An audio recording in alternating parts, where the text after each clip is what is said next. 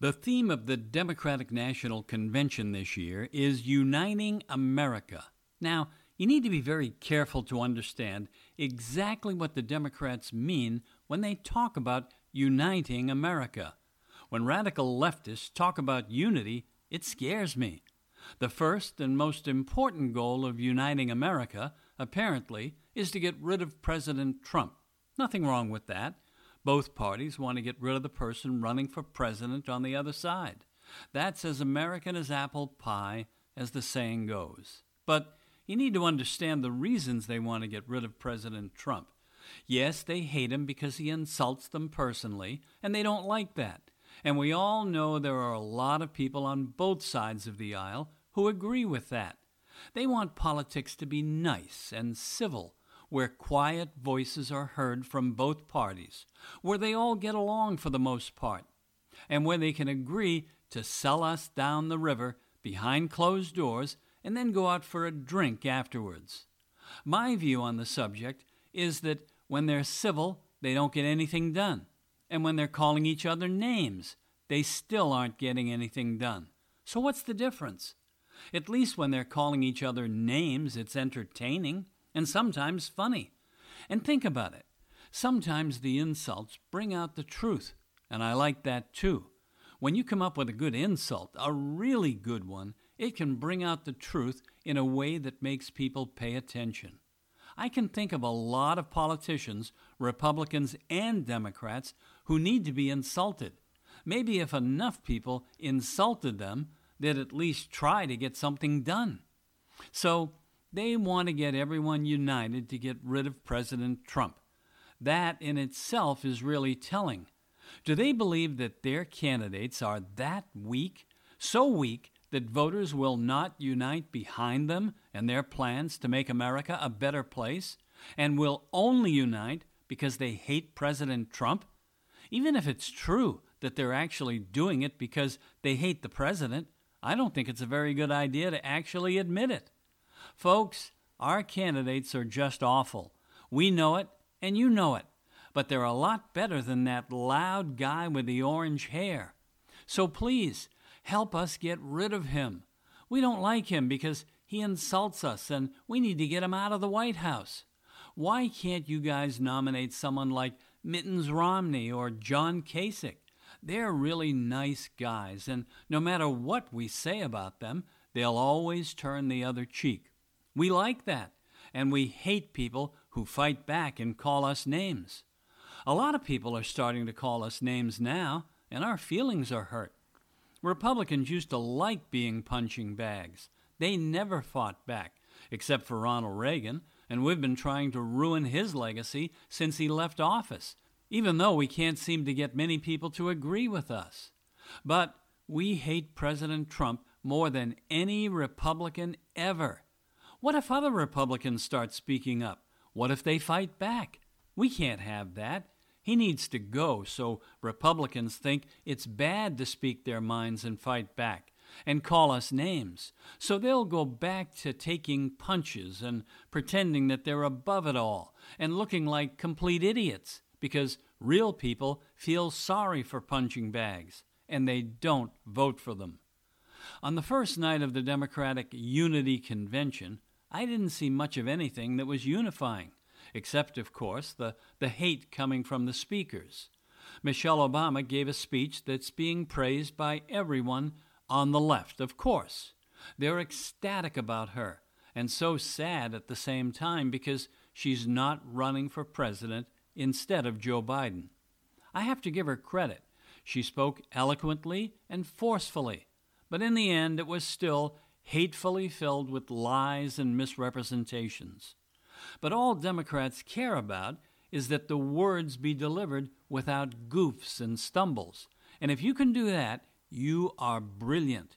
Forget about the fact that words are meaningless when backed up by failure and incompetence, something Michelle forgot to mention when talking about the Obama Biden administration.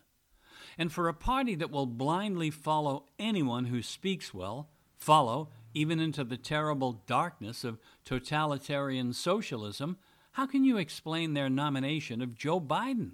Oh, right. He's their transition candidate. He can mumble and stumble his way into the White House because Kamala Harris and AOC and Bernie Sanders will actually be running things from behind the curtain. Have you noticed the ability to speak is so important to Democrats? They just love to follow leaders who can talk a good game and do it in a way that's so inspirational. And results, they just don't matter. Not at all. When you compare the results of the Trump administration against the Obama regime, it isn't even close. But by now, we all know that for Democrats, results are inconsequential. They're trivial when compared with the inspirational high they get when listening to a total failure like Barack Obama. They just want to feel good. They don't really want to solve problems that would actually help people. Why would they do that? If you actually solve problems, the people might not need you anymore, and that would be terrible. You might lose power, and power is good. Speeches are good. Solutions are bad. Did you hear any solutions during the first two nights of their convention? You didn't, did you? Maybe tonight you'll hear one, or tomorrow, but more likely you won't. The left hasn't got any solutions. They're united against the president, though. Give them credit for that. They really hate it when someone shows the world that capitalism works. And before the coronavirus came along, everyone was seeing it firsthand. And they were happy. That's bad. Very bad. And then Bill Clinton told everyone that President Trump has mishandled the coronavirus crisis. Everyone knew he'd say that. But did you notice how frail and weak he looked? It was actually sad to watch his speech. He isn't that old. Something has really aged him beyond his years. I wonder, if Hillary had won in 2016, would we all look and sound like Bill now? John Kerry spoke, and as usual, he was extremely boring. Whenever that man talks, it seems like hours are going by, and then you look at the time and he's only been talking for a few minutes. AOC gave a very short speech, too, a warm up, really. She knows that in years to come she'll be the voice of her party, maybe sooner than anyone thinks, because Joe Biden won't really be president if he wins the election, will he? Everyone is so sure that she'll be running for president when she's old enough as if it's a given. Yet they say their party isn't socialist. Of course they aren't. They're positive they're going to nominate a socialist in the near future, but they're not socialist. They're moderates. Jill Biden, she gave a decent speech. She talked a lot about Joe and how understanding he is. I've always thought that having an understanding president is far more important than having a competent one. And Joe Biden, he has empathy. All during the convention, you kept hearing that word empathy. And if Joe Biden wins, you'll hear it after he takes office. Empathy, empathy, empathy. I feel your pain. The policies I've put into place have really hurt you, and I really feel terrible for you. I really do.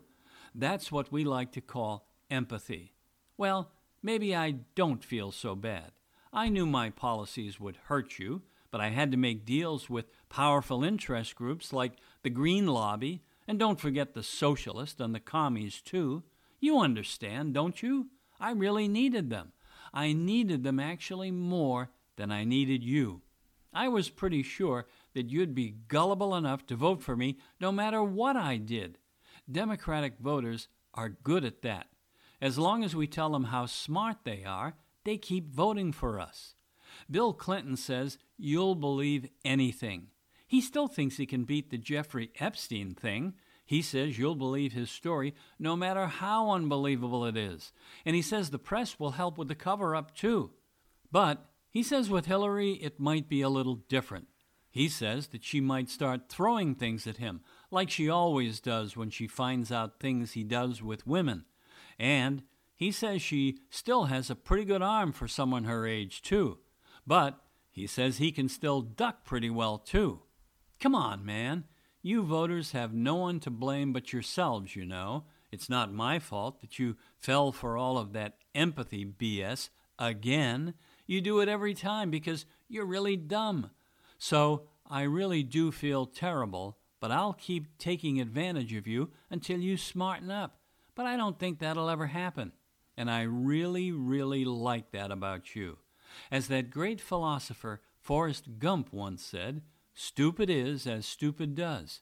And you stupid people keep voting for far left radicals because you really believe they aren't as radical as they tell you they are. And I want to thank you once again for being so stupid. It does scare me, though, all this talk about unity. When people on the left start talking about unity, and at the same time they don't like it when anyone disagrees with them, so they start shutting down free speech, something bad usually happens like a far left authoritarian dictatorship, like Cuba. How the Democrats love their leftist strongmen. Now, I can't ever see Joe Biden as a strong leader, or a leader at all, actually.